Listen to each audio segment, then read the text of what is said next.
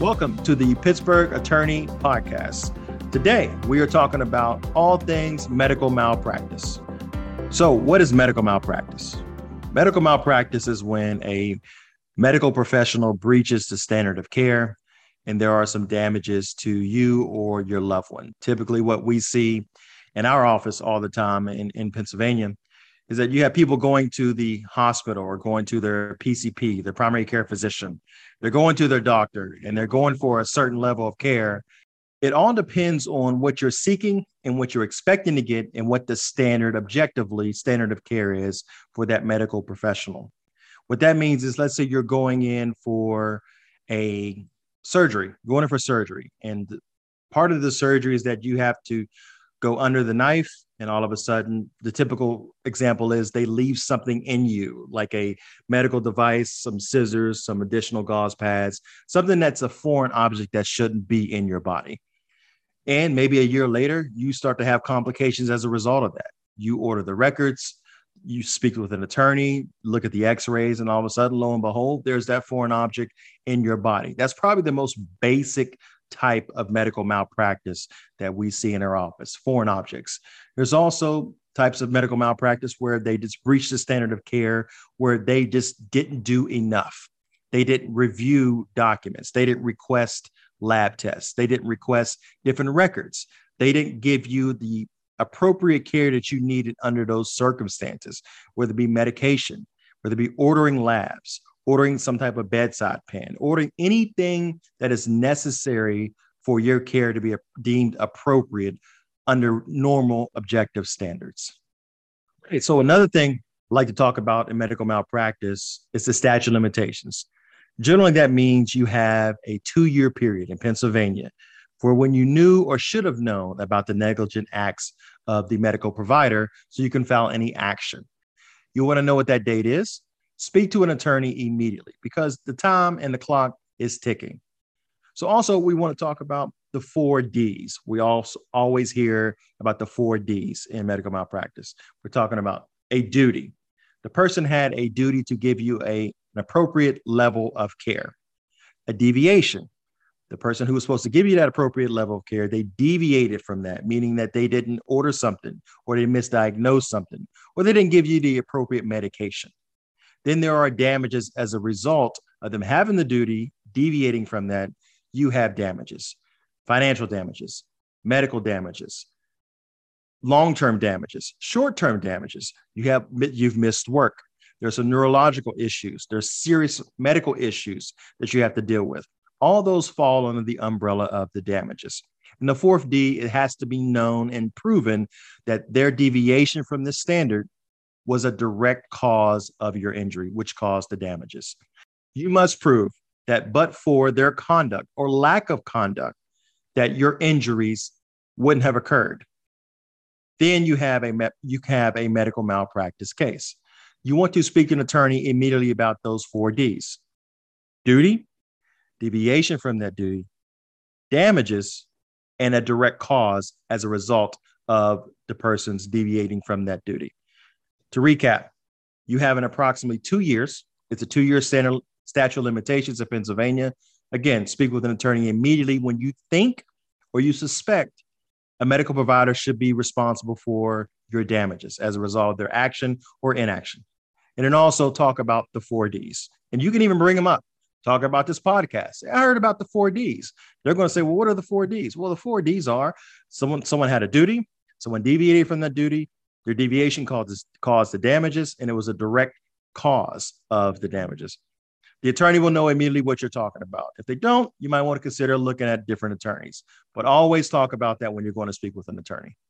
Another area I want to talk about in medical malpractice or what we call never events. And these are things that should never happen. For example, we talked a little bit about foreign objects. Also, we want to talk about operating on the wrong body part. You go into the hospital for surgery on your left leg, and all of a sudden they're operating on the right leg. You may have a cause of action. Discharging from the hospital a child to the wrong provider, to the wrong parents. You know, we talk about all the lifetime movies. You see it all the time. The child goes home with the wrong parents, and 18 years later, they realize it.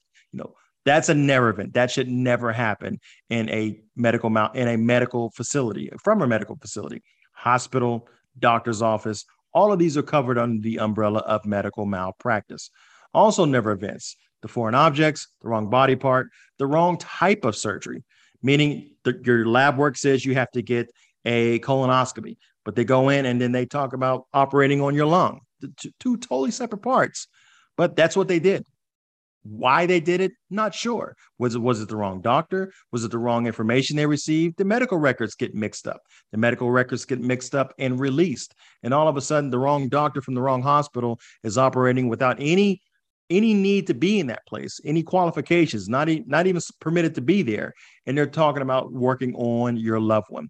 That may be an action. That should never happen in a medical facility. So, any of these events, and these are just a short list of events that could happen, should never happen. And if they do, you might want to talk to a medical malpractice attorney immediately because there's some issues going on. And again, that time is clicking, and you may have a medical malpractice case.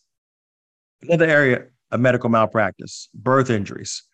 As new parents, you are happy, you're elated that your your loved one, your bundle of joy, you're coming home with the hosp- from the hospital, going home, and you're looking forward to you know setting up the 529s and, and your diaper genie and everything you need to do as new parents. The last thing you're thinking about should be birth injuries. For example, cerebral palsy, Erb's palsy, any birth defects, something that was wrong with the mother as she gave birth? Did a nurse do something or not do something they were supposed to to ensure the safety of your the mother of the child? There's so many different issues that come into birth injuries. Did your child spend time in the NICU because of the negligence or the irresponsibility of a nurse or medical professional in that hospital? a lot of issues go on when you're talking about birth injuries. The most common people talk about, obviously, switching babies at birth, or the most natural thing is, does your infant is your infant progressing at the same level as everyone else, at the same speed as everyone else? Again, no two babies are alike. Everyone's different, but some developmental issues may be a cause, a result of what happened at the hospital. Those are some things you want to pay attention to. If anything just doesn't seem right with your child after a couple weeks, maybe in a couple months, talk to an attorney, talk to your doctor, talk to the physician who is responsible. Make sure you want to pull those records. Get those records to the hand of someone who could take a look at it and figure out is there something here that shouldn't have been done? Or is there something here that should have been done but wasn't done? and that's an important time frame. Uh, and obviously, you have that time frame to take a look at that information. Also, we want to talk about other types of medical malpractice, misdiagnosis, failure to diagnose, a delayed in diagnosis, and all of that leads to the development and the progression of different diseases and ailments such as cancer. Unfortunately, someone goes in for a regular checkup, and the doctor misses something, and as a result of them missing something, a cancer was permitted to progress and grow aggressively over a time period. And had that doctor or medical professional caught it in the very beginning, it wouldn't have progressed. They could have been subjected to a different level of care immediately, but it could have eradicated the cancer. It's a sad thing to look at, but sometimes there is someone that is responsible. Many times people talk about oh, there's no cure for cancer. How can you can you file a lawsuit for that? You can't blame the doctor. Well, if someone could have caught something earlier, that could have given you a longevity of your lifespan or the life of elongated the lifespan of your loved one, that's something that someone should take responsibility for.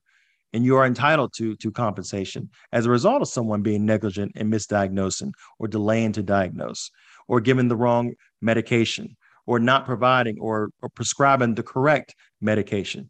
There are so many issues that goes on with in medical malpractice cases. And a lot of times it's hidden unfortunately, the, the running theme is that doctors can bury their mistakes. And that's unfortunately true because if someone passes away, all they come out and say is, I'm sorry for your loss. And then you're going on and grieving, and you never think, well, wait a minute, maybe they did something wrong. Let's take a look at something because you're too consumed by your grief.